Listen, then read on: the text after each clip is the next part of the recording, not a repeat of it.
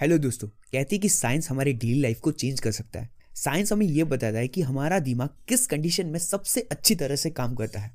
और साइंस के कुछ ऐसी अमेजिंग रिसर्च मैं आपके साथ शेयर करना चाहूँगा। चाहे आप स्टूडेंट हो हाउसवाइफ हो, या एक एम्प्लॉय हो, या कोई एक बिजनेसमैन आप इन बातों को अपनी लाइफ में अप्लाई करके अपने ब्रेन को और अपनी लाइफ को बदल सकते हो। क्या बदल सकते हो, बदल सकते हो, कर रहा है?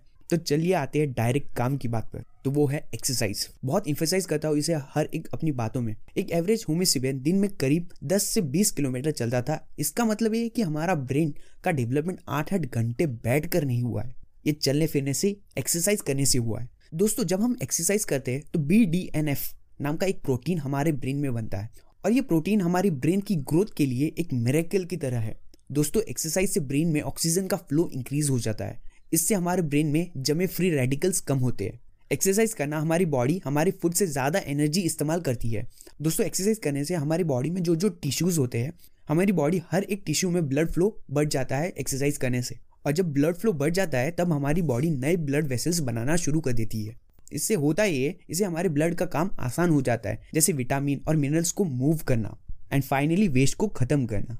वेस्ट को ख़त्म करना तो आपको समझ ही गया होगा, सुबह का काम।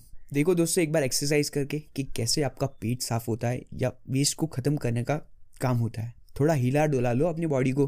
फाइनली फ़ायदा होता है हमारे ब्रेन को।